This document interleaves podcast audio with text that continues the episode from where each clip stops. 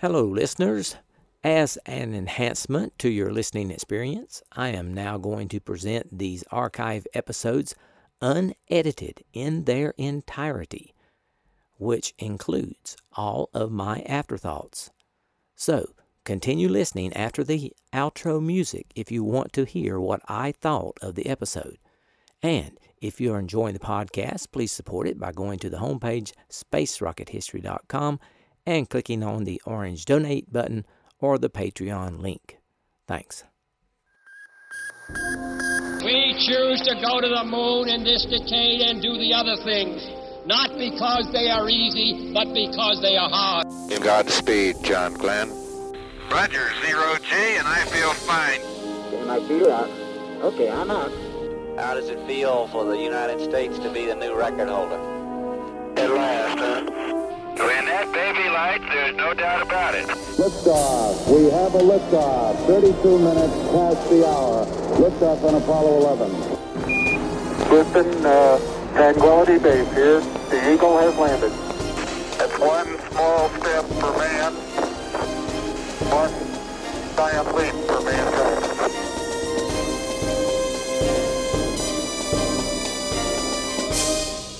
Hello and welcome. This is Michael Annis, and you're listening to episode 212 of the Space Rocket History Podcast. And now, Apollo 11 pre launch. The first piece of Apollo 11 to reach the Cape was the lunar lander shipped from Grumman's Long Island plant aboard the Super Guppy, an even larger refinement of the Pregnant Guppy.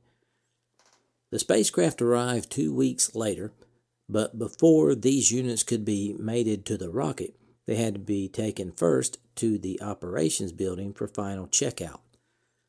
This building, a block long structure five miles south of the assembly building, contained two of the world's largest vacuum chambers. One of them big enough to hold the lunar lander and the command module mated together. These chambers could simulate an altitude of 200,000 feet, which was about as close to space as it was possible to get without going there. And the access hatches in the side walls let the flight crew enter the vehicles so they could practice the mission in the actual spacecraft in an approximation of real vacuum of space. For these tests, the crew had to be in full pressure suits with rescue teams at the ready because an accident here could be just as fatal as an accident in orbit. From about April onward, Armstrong, Aldrin, and Collins literally lived with spacecraft. When they were at the Cape, they slept on the fourth floor of the operations building within shouting distance of the test bays. NASA had foreseen that the pilots would have little else on their minds this close to the launch, and they had installed an in house motel with a diner, a small gym, and a miniature hospital. This had the effect of insulating the astronauts from the press. Nobody was allowed across the threshold except Chef Lou Hartzell and a handful of attendants who had been with the astronauts since the early days of Mercury. While Armstrong, Collins, and Aldrin hovered over the spacecraft, the booster was slowly rising inside the main bay of the vertical assembly building.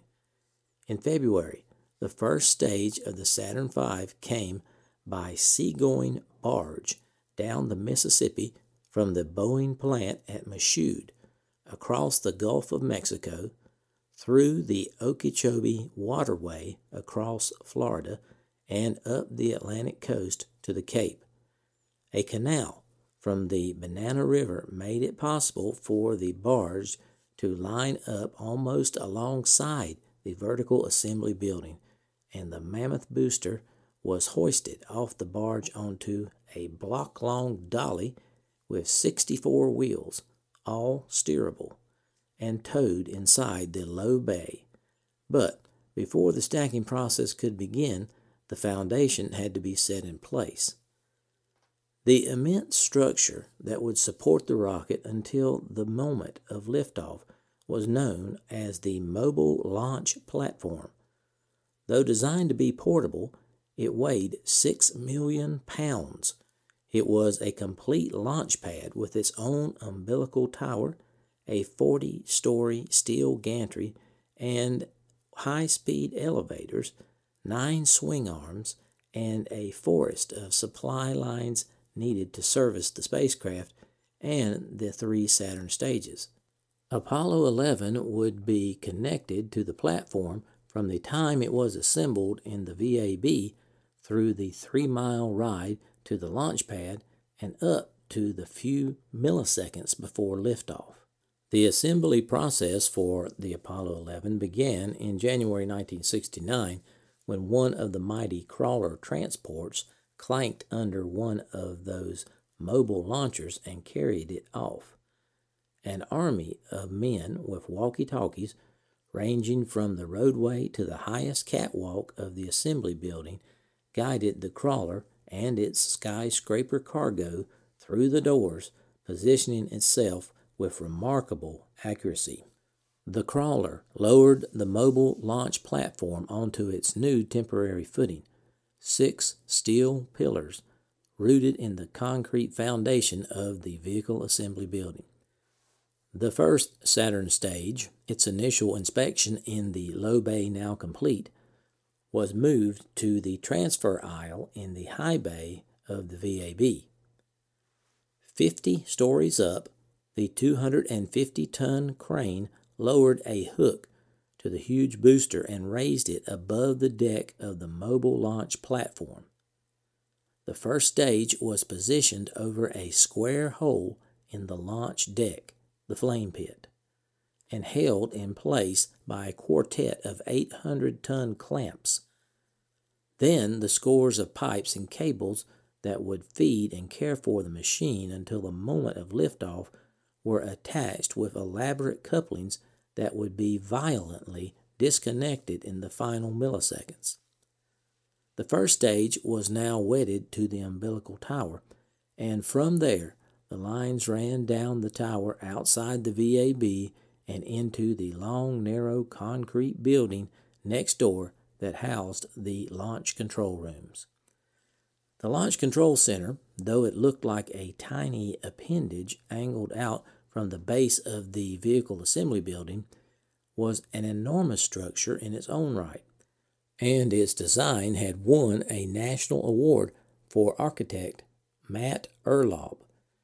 It was eight stories tall, set at an angle to face the launch pad at Complex 39, three miles away, and its eastern face was topped with a row of giant windows tilted toward the sky.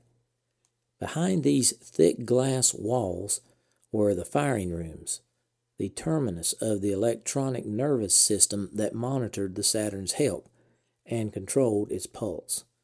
A sea of consoles covered the main floor, an open area the size of three basketball courts, and teams of system experts from NASA, North American, Boeing, Douglas, and the other major contractors watched over the screens around the clock, with the first stage connected directly to the firing room the booster came to life, and as the rocket grew in the assembly bay next door, each element was connected to the control room in turn.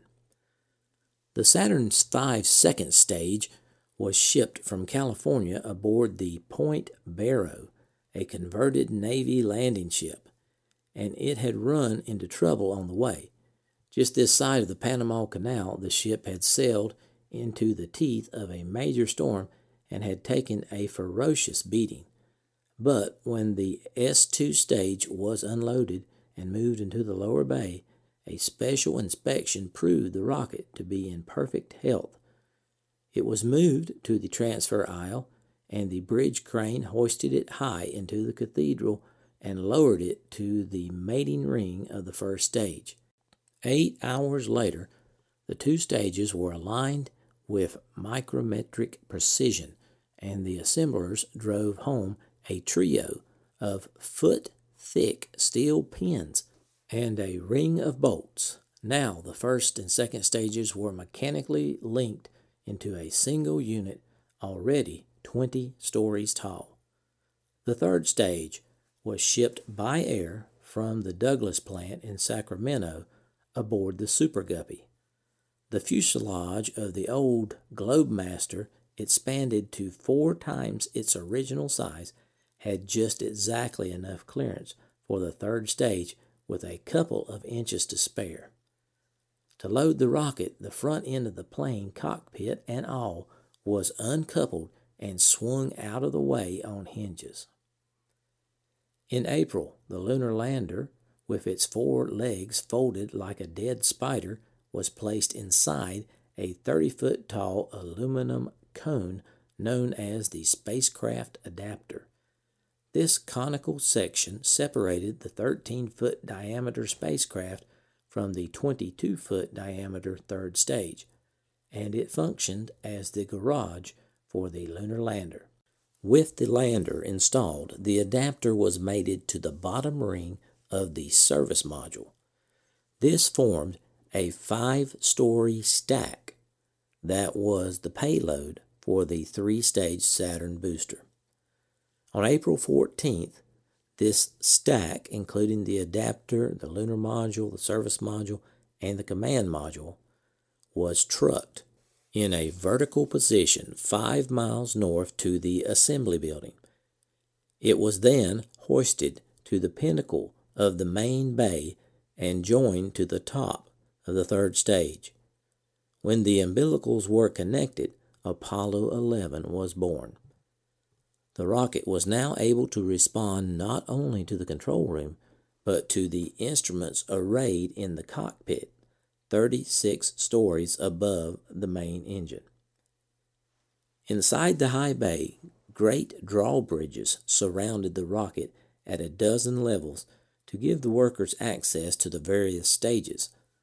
On May 19th, the launch escape rocket, the topmost element of the stack, was bolted to the command module, and the next day the doors of the assembly building were opened and the crawler lifted the launch platform, now mated to the Saturn V, and started for the pad. From catwalks cantilevered into the steel canyon of the high bay, engineers sighted with surveyors' transits and talked on headsets to the cab of the crawler hundreds of feet below as the tower moved majestically into the sunlight. From any angle, it was an incredible sight. At one mile per hour, the crawler laid its eight foot treads on the dual ribbons of Alabama red gravel that led to the launch complex. The launch site, with the concrete foundation for the mobile launcher, was actually two half pyramids split down the middle by a 50 foot corridor known as the Flame Trench. When all five Saturn first stage engines were running, the flame would be a fifth of a mile long, and this exhaust had to have some place to go or it would consume everything.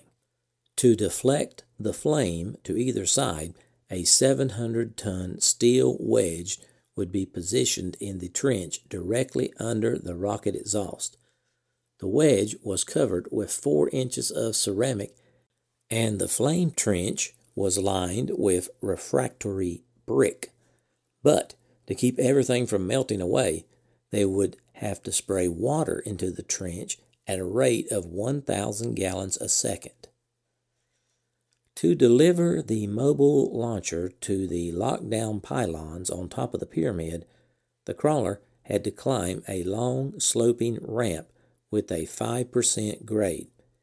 And to keep the deck from tilting as the machine made its way up the hill, the builders had installed an update of the Roman stonemason's level. A pair of pipes filled with mercury ran diagonally across the crawler from corner to corner in a giant X.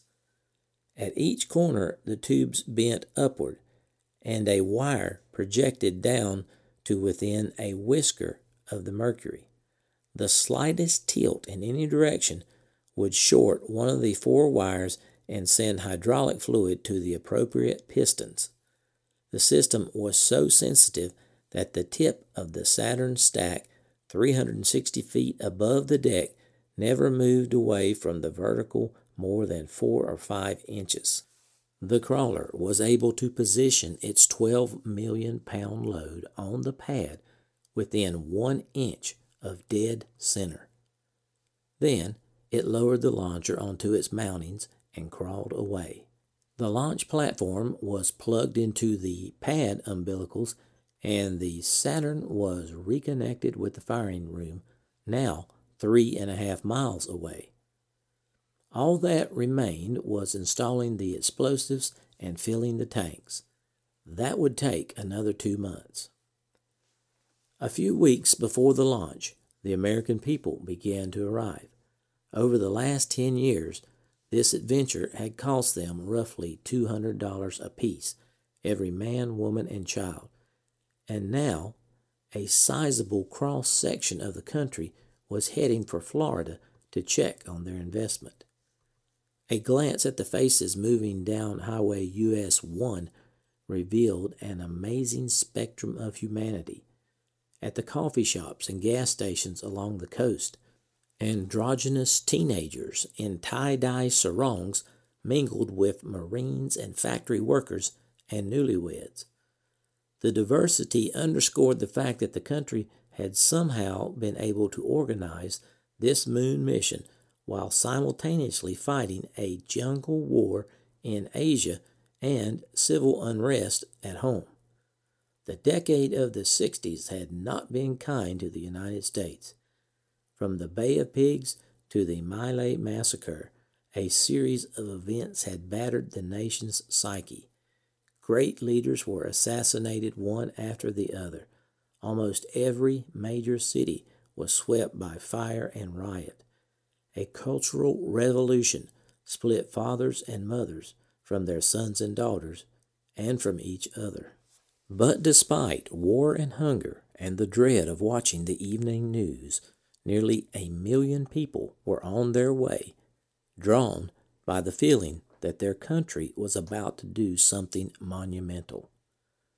The people knew Apollo 11 was an epic historical event, and they wanted to say that they were there when it launched.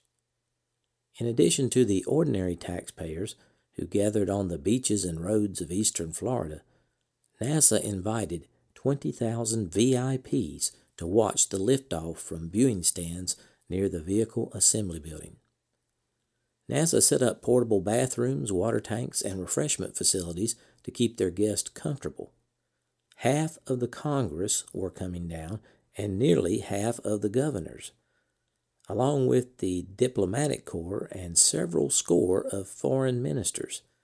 The roster included Supreme Court justices, international tycoons, the Archbishop of New York, Jack Benny, Johnny Carson, and the Prince of Paris, a direct descendant of the Emperor Napoleon. Between Houston and the Cape, 3,500 journalists were issued NASA accreditation badges, some even to Soviet reporters. But on the other hand, since January, Deke Slayton had tried to keep the press at a distance, simply because Armstrong's crew had so much training to pack in.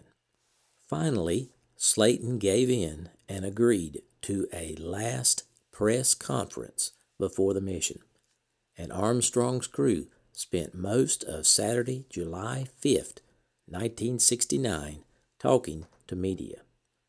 At this point, the men were well into their 21 day pre mission medical quarantine. And so, on this summer afternoon, they strolled onto the stage wearing hospital masks and did not remove them until they had taken their places inside a plastic enclosed booth. A few reporters smiled back at them from behind their own mask. The journalists directed only a few questions to Collins. They were much more interested in his crewmates, and especially his commander. For seven months now, Armstrong had been telling interviewers that he wished the press would convey that Apollo 11 was a massive group effort, that it was a mistake to focus on him. But he had not been successful. Now I have a series of clips of the more interesting questions Armstrong and his crew were asked during the last press conference. Uh, Neil, uh, Marvin Miles, Los Angeles Times. I'd like to know, I understand, I understand that you're going to take manual control of the descent. Can you tell us at what point, how low you will take that control, how far you will burn down, and how low you could stage in the board and go to apps if necessary? We, we have made some significant improvements in, in the flight control system and the computer's interaction with that system in re- recent months. Uh, allows us to go into somewhat hybrid methods of manual and automatic.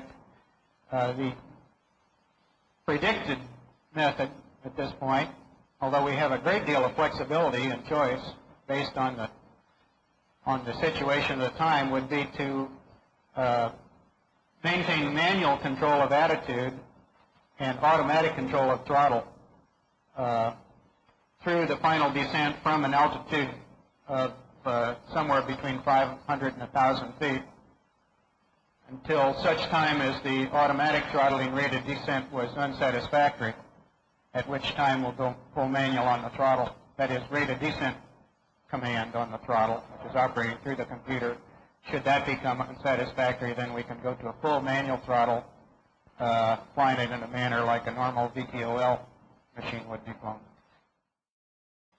James Burke, BBC. You have mentioned that your flight, like all others, contains very many risks. What, in view of that, will your plans be in the extremely unlikely event that the lunar module does not come up off the lunar surface? Well, that's an unpleasant thing to think about. We've chosen not to think about that up to the present time. We uh, we don't think that's at all a likely situation. It's certainly a possible one, but uh, at the present time, we're left without recourse should that occur. Uh, Mr. Armstrong, uh, er- earlier there was some concern expressed that uh, you were rushed to get in all your training necessary for this flight. What is the, uh, uh, the state of your training readiness now?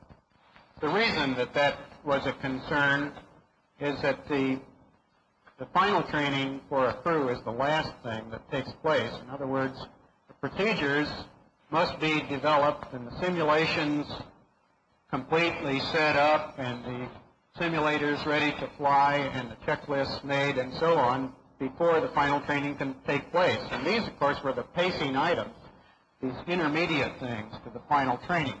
At this point in time, uh, we have a high confidence level that the procedures and uh, checklists, simulations that we are now operating are correct and will fly the mission the way they are now detailed. So, uh, of, of course, there was a good deal of concern in our own minds and, and many other people in, in the organization that all these things for the descent, ascent, surface work would fall into place in time. We do uh, feel at this point that we've been very fortunate in, in, in having those things uh, make the schedule along with the with the hardware, which of course is on the pad now and ready to fly. Uh, Nick Chriss with the Los Angeles Times. I know your main concern now is only getting to the moon and getting back, but I wonder if you could tell us just briefly what you think the uh, role of the country space program is going to be in the next few years and what roles you would like to play in it. Where going, in other words, not after the next lunar shots, but five, ten, eight years from now. I, I certainly think that that the direction uh, that we will go is beginning to gel. I see evidences at our level that, that people are beginning to home in on things that look practical. Uh, and uh, I don't know what those those agency and national decisions will be at this point, but uh, certainly all the front runners, space station, the uh, space shuttle, the lunar shuttle, advanced lunar exploration, and the early planetary expo- explorations are, are the contenders to reckon with, and I certainly think that those will be the ones from which our our early goals are, are selected. Uh, Daily Mail, London. Two questions. Firstly, what precautions have been taken at your own homes to prevent you catching germs from your own families?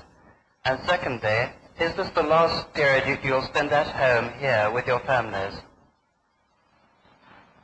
Take back that, Mike. My wife and children have signed a statement that they have no germs, and uh, yes, this will be the, the last weekend that we'll be home with our family. So seriously, there there are no special precautions being taken. I suppose if one of the kids came down with measles or some childhood disease which we uh, had not had previously, then we would uh, take measures to separate ourselves from them. However, in the absence of some uh, overt evidence that they're ill, uh, we are taking no precautions. I have two questions. Uh, what do you anticipate will be the most difficult task that you have to perform during your walk on the moon? And second, what do you plan to do in your spare time when you're back in the LRL, when you're cooped up all this time, in between debriefings and business? Most, probably the most difficult part of the lunar surface work isn't on the surface, it's in the LEM cockpit. The preparation for the activities on the surface, the, uh, and the work subsequent to the EVA when we again have to, to operate in pressurized suit inside the, the lunar module cockpit. Those are certainly the most difficult, possibly the most tiring, and uh, certainly the most potentially hazardous of, of, of the things that go on. Mr. Armstrong, at the time you step down on the moon, what will be your overriding consideration and what will be your main concern? Well, immediately upon touchdown, our concern is the integrity of the lunar module itself. And uh, probably wise to point out that immediately after touchdown, as a matter of fact, for the first two hours after touchdown, we have a very busy time verifying the integrity of the lunar module and all its systems. Without that integrity, of course, we are unable to complete the remaining objectives and we cannot safely continue with the, the lunar surface work and we cannot safely again return uh, to lunar orbit. That, of course, is the most important thing and it'll, it, it will evidence itself to you all here by a great deal of uh, technical discussions about systems between the spacecraft and the ground uh, during a time period when most people will be wondering, well, what does it look like out there, or what do you see? And we understand that desire for everyone to know those kinds of things that I'm sure we'll be eager to comment on, but reluctant to do so in the face of these more important considerations on which the success of the entire rest of the lunar mission depends. Two days after the press conference on Monday, July 7th, Armstrong, Aldrin, and Collins headed back to the Cape for the last time. For the next nine days, their world was a high tech monastery, equally divided between the simulators and the crew quarters. President Nixon had planned to visit them here on the night before launch to have dinner, but canceled after Dr. Chuck Berry publicly worried that Nixon might infect the astronauts. Privately, Armstrong and his crew fumed about the gaffe. The president was no more likely to harbor germs than the dozens of people they worked with every day. For Mike Collins, the incident was a momentary distraction from the awesome sense of responsibility for the mission he was about to fly. That pressure was very much on the mind of NASA Administrator Tom Paine when he dined in the crew quarters on Thursday, July 10th.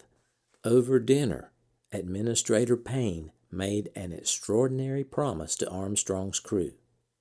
He said, Don't take any unnecessary risk to accomplish the mission.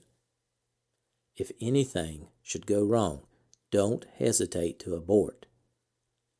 Paine said he would see to it that they would not have to get back in line for another flight. They would be assigned to the very next mission to try again.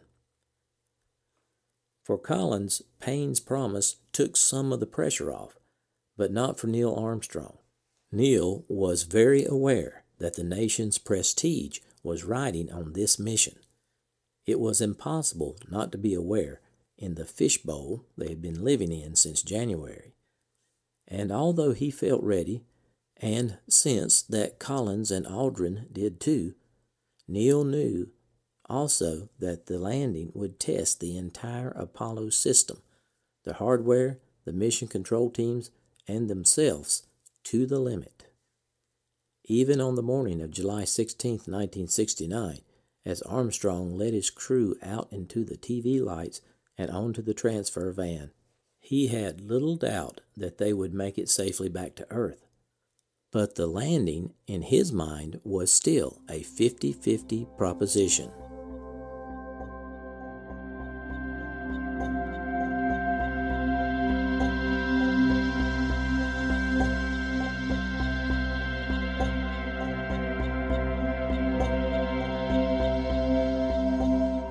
Salutations from the foothills of North Carolina. This is Michael Annis, your host, and I wanted to say thanks for listening to episode 212 of the Space Rocket History podcast entitled Apollo 11 Pre Launch. Want to give a big shout out to all my longtime listeners. Thanks for staying subscribed and extend a warm welcome to my new listeners. I'm glad you're here.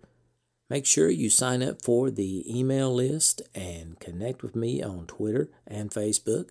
You can do all that as well as download every single episode of the podcast on the homepage, spacerockethistory.com. Today, we salute the Mir level donors. There is one donor so far this year. Mir donors give $80 or more during the calendar year.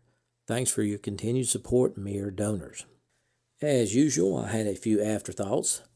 First, I want to give credit to Mike Gray, the author of the book Angle of Attack Harrison Storms and the Race to the Moon. This is where most of the information for this episode came from. I hope you recall who Harrison Storms was. In case you don't, Stormy managed the design and construction of the Apollo Command and Service modules, and he was fired in the aftermath of the Apollo 1 fire which was a questionable decision from my point of view. So, after all the work he put into the projects, Storms was not invited to the launch of Apollo 11, either by oversight or as punishment. This kind of upset Storms, so as you can tell from the book Angle of Attack, I'm going to read an excerpt on this Excerpt begins Al Rockwell, the Axle man from Pittsburgh, whose only connection with this event was the luck to have merged with North American 18 months earlier, was now parading as instant aerospace pioneer and already making plans to remove Lee Atwood from the picture. Bill Bergen, the former head of Martin, now bounded back onto center stage in the last act as the savior of Apollo. And in the ultimate twist, the moon landing itself, launched by President Kennedy 2,974 days earlier, had fallen into the lap of a man he despised, Richard Milhous Nixon. End excerpt. So there was a little bitterness there, probably. and I think for good reasons, really. But Stormy got to see the launch anyway. General Harvey Powell, a former Air Force officer who worked for North American, had chartered a boat on the Banana River, and he asked Storms to join him for the launch. Moving on to the next subject, how about that reporter's question to Armstrong? What will you do if the ascent stage doesn't fire? And Neil's reply was that they would have no recourse if that happened, which meant they weren't coming home. The ascent stage was one of the critical systems where there was no backup. It had to work. And what did you think about it, Minister Paine's promise to put the Armstrong crew on the next Apollo flight if they had to abort this one? I guess he was saying that he would much prefer they abort than take any unnecessary risk. But that was quite a promise. I think that would have given me some peace of mind. But that's just me. Okay, I posted some pictures and the audio for this episode on the webpage, spacerockethistory.com. I hope you check that out. I was pleased to receive several donations to support the podcast. We did a lot better than last week. Thank you so much. Magnus B. from Australia donated at the shuttle level and earned his rocket emoji. Asa B. from New York donated at the Apollo level. Paul K. donated at the Apollo level and earned his moon emoji. Kurt H. increased his pledge on Patreon from the Apollo level to the Salyut Skylab level with rocket and moon emojis. O Snap pledged on Patreon at the Orion level, and Craig S. pledged on Patreon at the Apollo level. Thank you so much Magnus, Asa, Paul, Kurt, Osnap, and Craig. I certainly do appreciate it. So that brings the total Patreons to 112. That's 38 short of the goal of 150 before the end of the year, and overall donors have reached 182 with a goal of reaching 300 by the end of the year. Now, for those of you who believe in what we're trying to accomplish with this podcast, which is an oral history of early space exploration, if you think that is a worthy goal and you want to be a part of the team, please consider supporting the podcast with a small donation. Just go to the homepage and click on one of the links on the top right side of the page and join the Space Rocket History team. For those of you who have already donated for 2017, I certainly do appreciate it. I have several of these Orion Desk model kits to give out and have another one this week. Remember, this is a model of the Orion spacecraft, service module, and solar arrays. It's made out of cardstock. To assemble it, you just push out the pre cut parts and fold them together. Now, I did use some scotch tape on mine to hold it together. To select this week's winner, I gave every donor number. Actually, I gave everybody a donor last week. I put the range in Google's random number generator and got the number two. Donor number two is John Bright, a Patreon donor at the Orion level. So John Bright, if you would email me, Mike at spacerockethistory.com, and tell me your address, and I will mail this Orion model out to you. Don't be sad if you did not win this week. You'll get another chance next week. And this is for all donors. That's where I'm drawing the pool from to win that uh, prize there. I was pleased to see the podcast receive two new five star ratings on iTunes over the past week. I would like to thank Apollo King and Jordan Ramsey Game Critic for taking the time and effort to write a very kind review and giving the podcast the all important five star rating.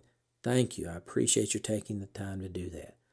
want to encourage everyone to share the podcast. Feel free to link the homepage or a particular episode on all social media. And thanks to those who've already done so. We'll cover the retweeters in the first week of July. And this brings us to the end of content for this episode. You're welcome to stay and listen to my off topic thoughts if you want.